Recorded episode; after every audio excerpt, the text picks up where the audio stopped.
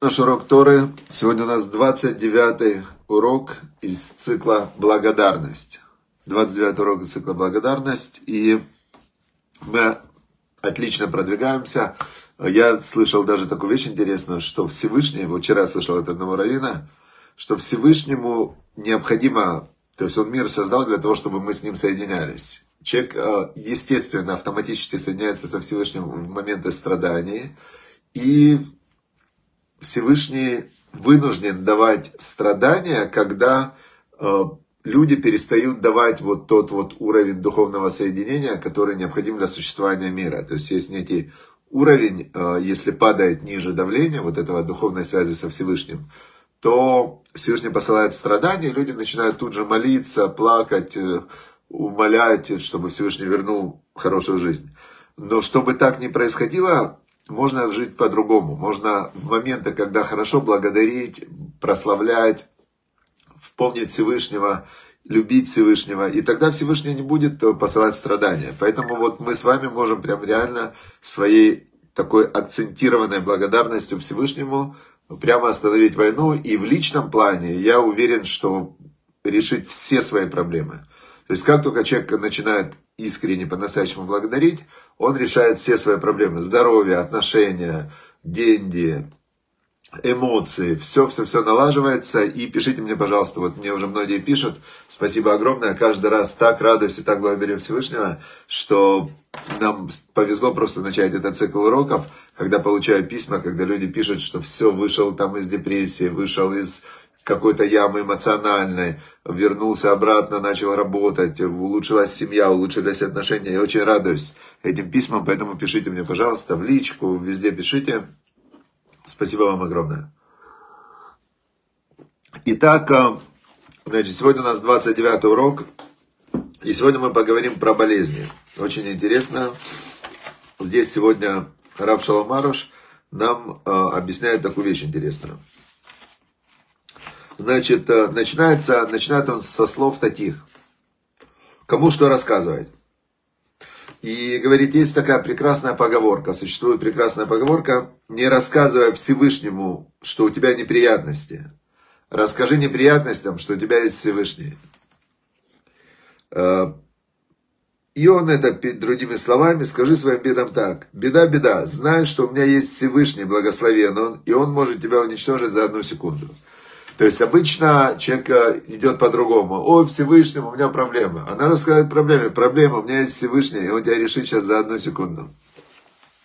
Интересный подход, да? Значит, э, вместо того, чтобы рассказывать Всевышнему о своих бедах, нужно рассказать самому себе, что есть Творец, и Он с тобой. И что Всевышнему открыты причины происходящего, и все к лучшему.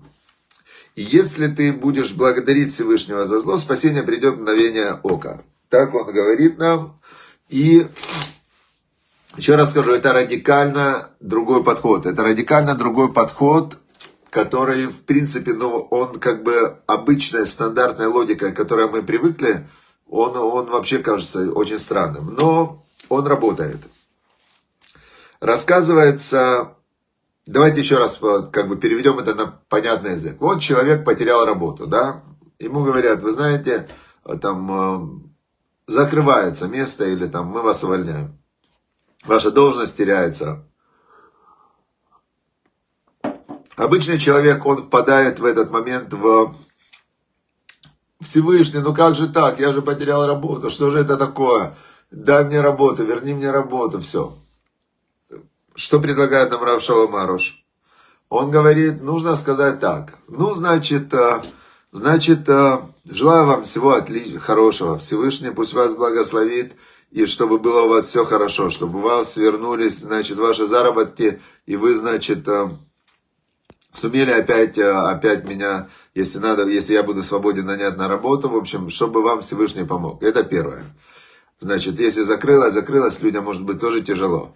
Теперь смотрите, какое разное, а, разное расставание. Один расстается, и как вы могли, вы обвиняет, э, критикует. Второй говорит, я понимаю, дай Бог вам здоровья, чтобы вы разбогатели, Все, теперь если человек, представляете, разное впечатление какое, да? Потом позвонили с новой работы, он пошел устраиваться на работу. Там, где он проклинал, они сказали, не берите его ни в коем случае. Такого человека брать нельзя, он негативный, вообще не берите его на работу. Все, теперь если он благословил, ушел, как бы он понимает, что все к лучшему, позвонили, они говорят, вы знаете, он лучше у нас был, он такой, то есть они хотят ему тоже помочь. Он благословил, чтобы Бог им помог, значит, они, естественно, тоже постараются ему помочь. Теперь дальше. Дальше он говорит Всевышнему, Всевышний, спасибо тебе, что ты мне, э, значит, приготовил что-то новое, что-то хорошее. Я понимаю, спасибо. Мне, конечно, сейчас не хватает денег, да, но я понимаю, что это все к лучшему, что где-то ты для меня что-то приготовил. Я очень тебя прошу, покажи мне где, чтобы я увидел, чтобы я не пропустил чтобы я понял, где же ты мне приготовил вот то хорошее, счастливое, лучшее, чем у меня было. И хочу также понять, что мне надо в себе улучшить и поменять, чтобы быть с тобой еще в лучших отношениях, и чтобы вообще не больше не думать про деньги, а знать, что всегда у меня деньги будут. А, Все. И вот в таком вот а, формате предлагает нам общаться с, со своими неприятностями Рав Шалом Аруш. Хорошо.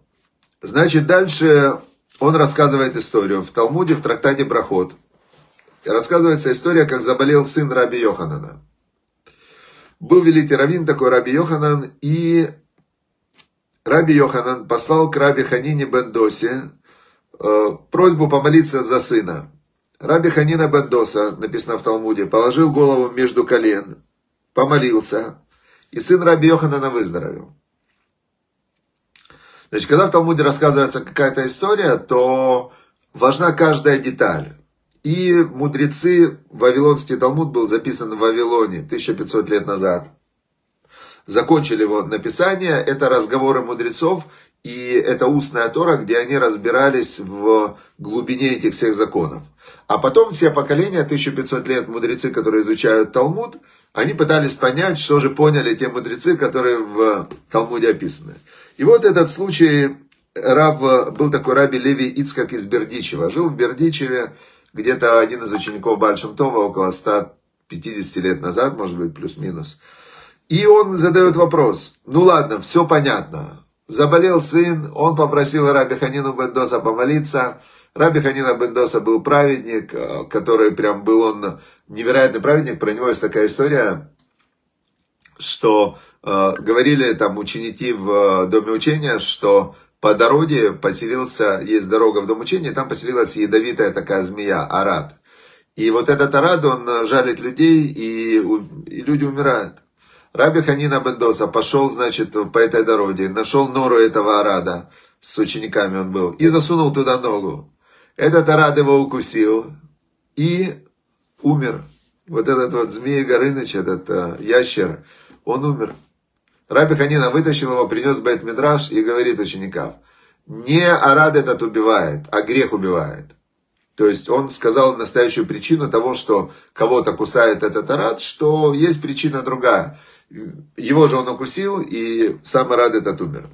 И вот к нему послал Раби Йоханан, Раби Ханина помолился за его сына, сын выздоровел. Все понятно. Цадик, у него есть такая сила у праведника менять реальность.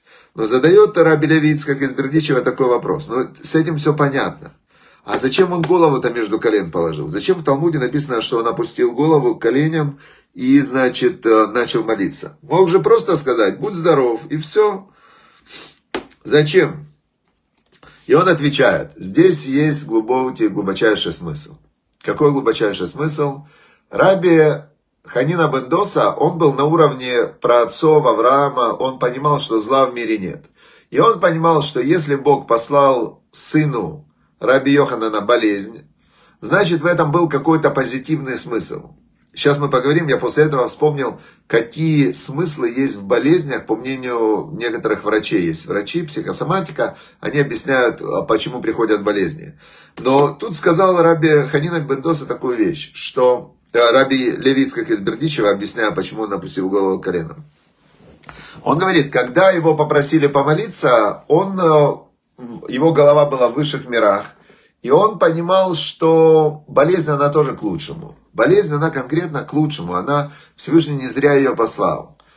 но он же праведник, его попросили помолиться. И он опустил голову к ногам, когда, да, он сделал так нарочно, чтобы не видеть происходящего в высшем мире, не чувствовать, что все идет к лучшему.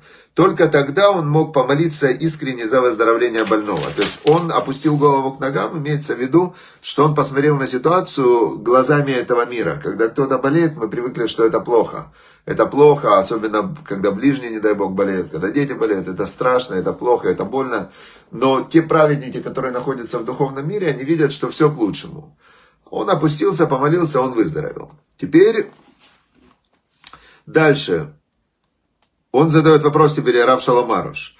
Так от чего мы каждый день молимся с просьбой об исцелении? Зачем мы возносим молитвы за больных, если наши болезни к лучшему? И он отвечает.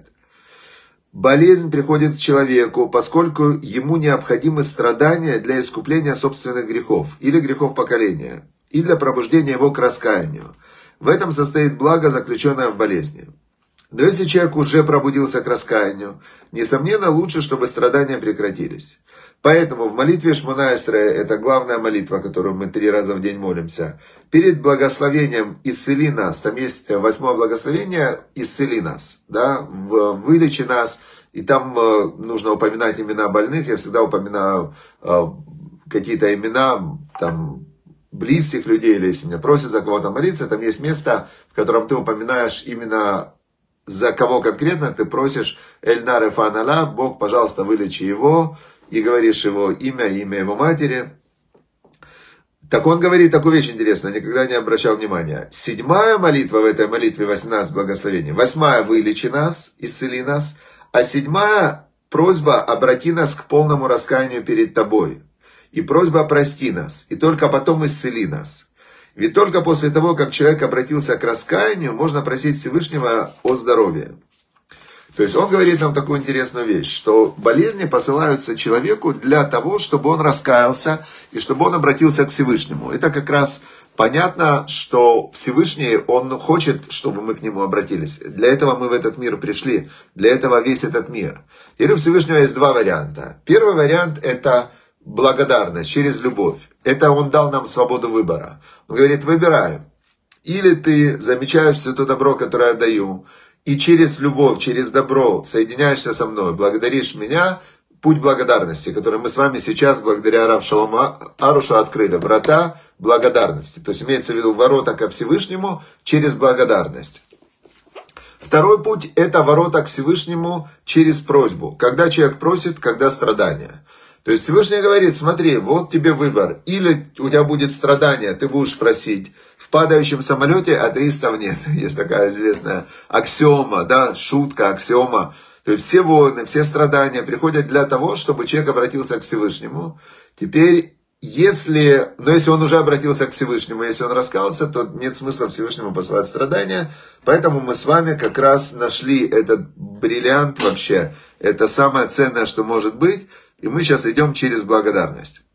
Теперь нашел я также интересно, вспомнил один врач. Э, есть врачи, которые психосоматика называется, которые говорят, что все причины болезней в психической сфере. То есть болезнь является проявлением какого-то псих, психологического, психического. Врачи же не понимают психологии, что есть духовность, да? То есть э, нам э, Тора говорит, что причина у каждой болезни есть духовный корень, что каждый должен возвратиться к Всевышнему, и болезнь помогает вернуться к Всевышнему. Это духовный корень всех болезней. Теперь врачи психосоматики, да, психологи, они говорят, вот несколько причин, по которым люди могут болеть. Они называют такие причины, например, нехватка любви и тепла. Значит, особенно это часто встречается у пожилых, они болеют и через, э, через эту болезнь они получают от своих детей, от своих близких какое-то хоть внимание. Если бы это внимание у них было и без этого, они бы не болели. Поэтому если у нас есть близкие, которые жалуются, которым плохо, возможно, им не хватает нашего тепла.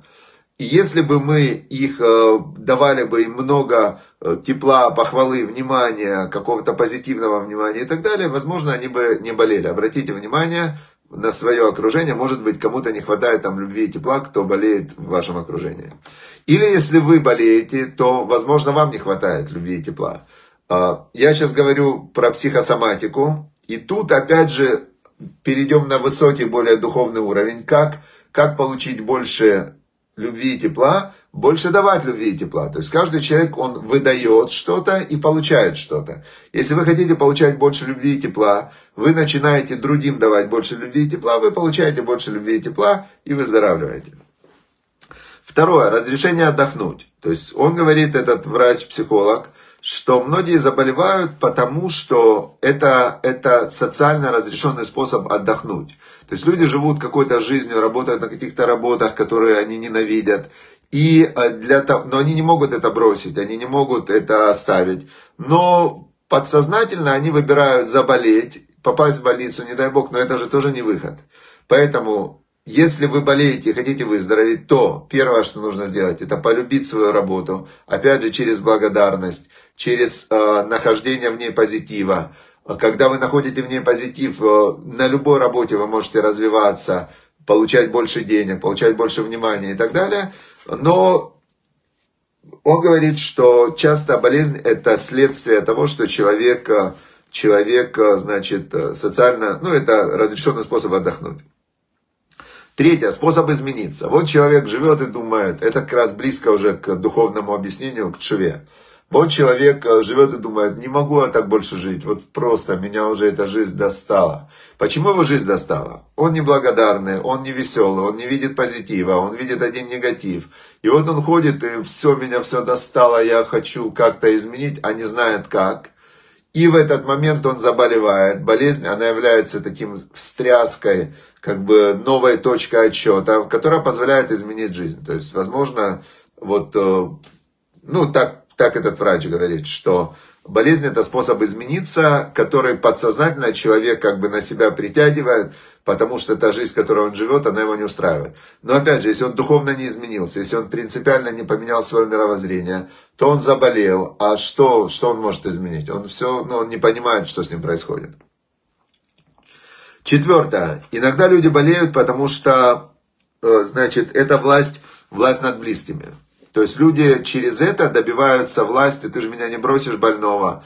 Дочка, ты будешь, э, ты же не пойдешь вечером на свидание, а потому мама болеет, у нее там э, давление высокое, да? То есть так они получают власть над близкими.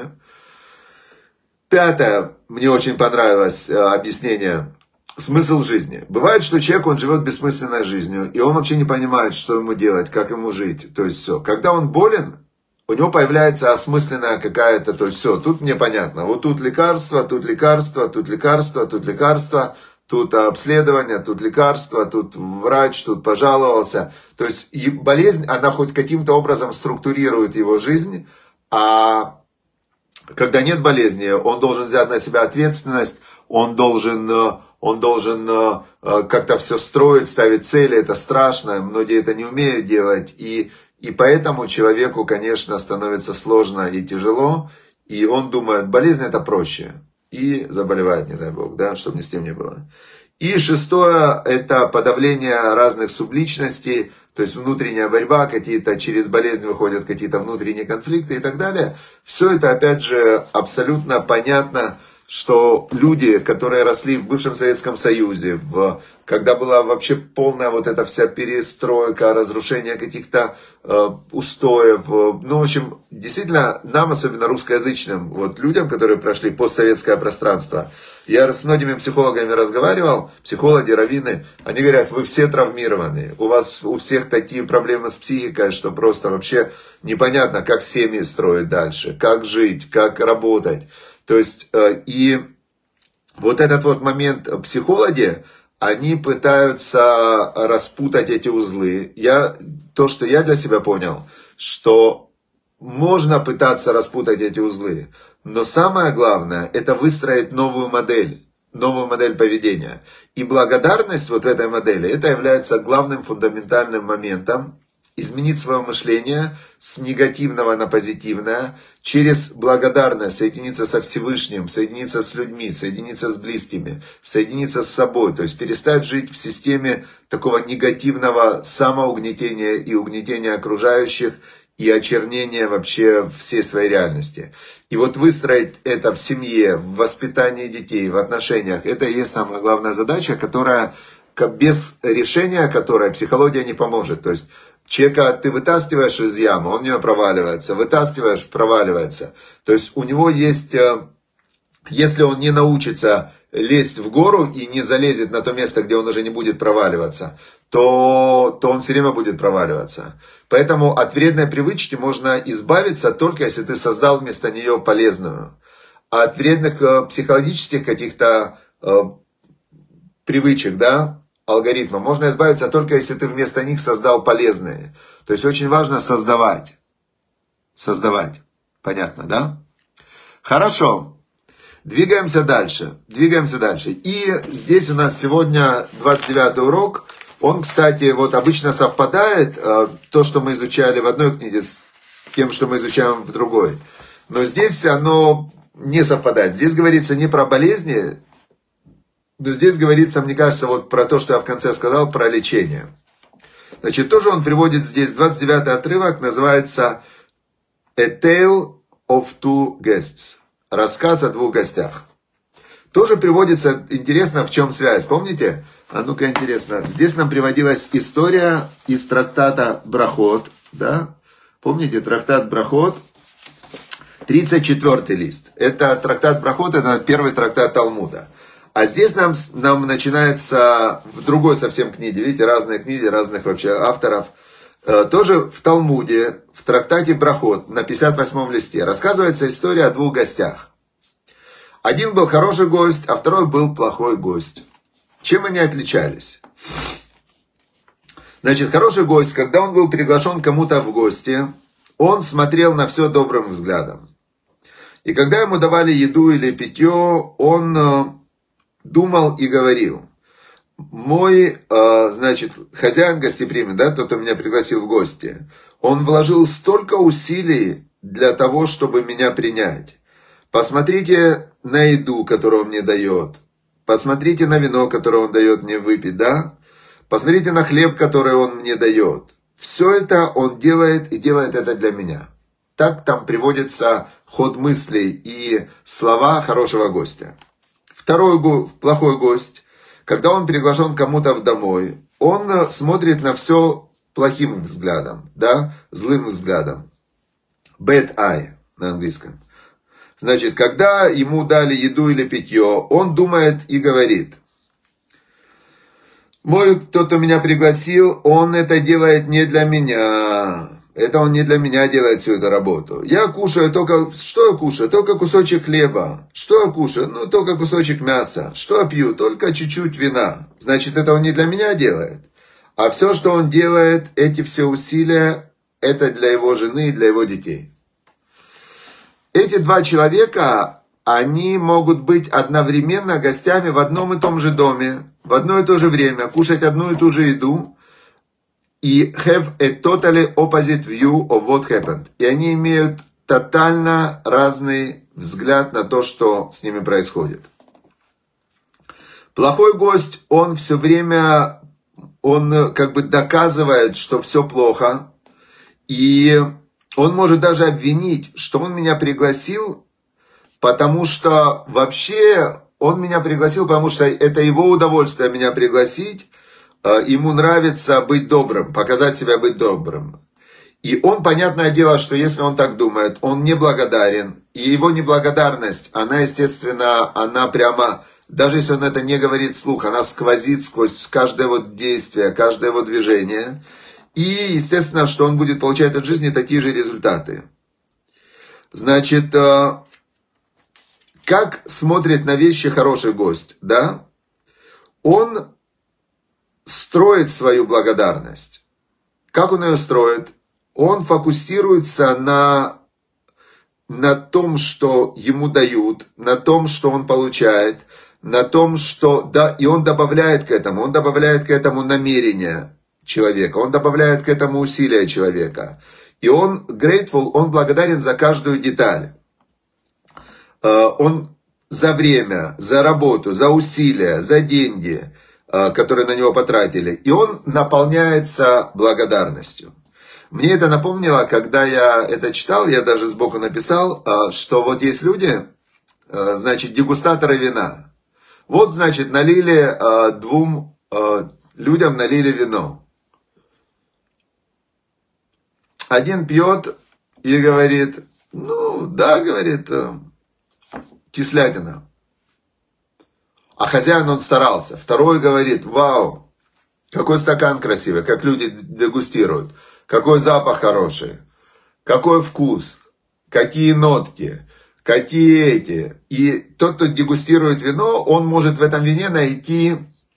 Я, я всегда удивлялся, как находят привкус грибов и запах осенней листвы, вот эти дегустаторы. Они когда рассказывают вот эти свои, что они чувствуют, какие они нотки чувствуют и так далее, я, честно говоря, думаю, вот фантазия у них вообще. Но, но именно этот метод, вот я здесь подумал, когда ты хочешь когда ты хочешь наполниться благодарностью, нужно и быть дегустатором. Нужно отмечать каждую деталь и добавлять то, что стоит за этим. Труд, усилия, время, намерение. Теперь в плохой гость он делает то же самое, только со знаком минус наоборот. Теперь, значит, э, можно увеличить свою благодарность, если вы наблюдаете детали э, того, что вы получаете. И вот здесь дальше он приводит примеры, где это, где это можно применять, этот метод и работать. Это очень практический метод. Один муж пишет, я когда это прочитал и понял, я начал благодарить свою жену за детали. Раньше я был очень активен и э, эмоционален, когда мне что-то не нравилось, и я это высказывал эмоционально и активно. А когда что-то нравилось, я просто говорил, ну, спасибо. Сейчас я начал делать наоборот. Я в деталях объясняю, что мне нравится, как мне нравится, как мне это приятно. В деталях благодарю. И что он, он говорит, я заметил, что мне не, не за что теперь а, возмущаться, потому что она настолько это подняла ее мотивацию делать для меня, что, ну, очень сильно подняло ее мотивацию. Второй говорит, а я это использовал как а, со своими родителями, потому что раньше я всегда воспринимал, что то, как я рос, то, что они для меня делали, это как должно, типа, ну а как, это же мои родители, это они должны все это для меня делать. Но когда я столкнулся с этим э, рассказом про двух гостей и понял, что это выбор, каким гостем быть, да, хорошим или плохим, я начал благодарить своих родителей каждый раз, когда я к ним приходил, и это создало невероятно теплые и близкие отношения между нами. Третий пишет, э, значит, Третий пишет муж, жена. Так, experience, вот, глядя. А и третий тоже про жену пишет, да?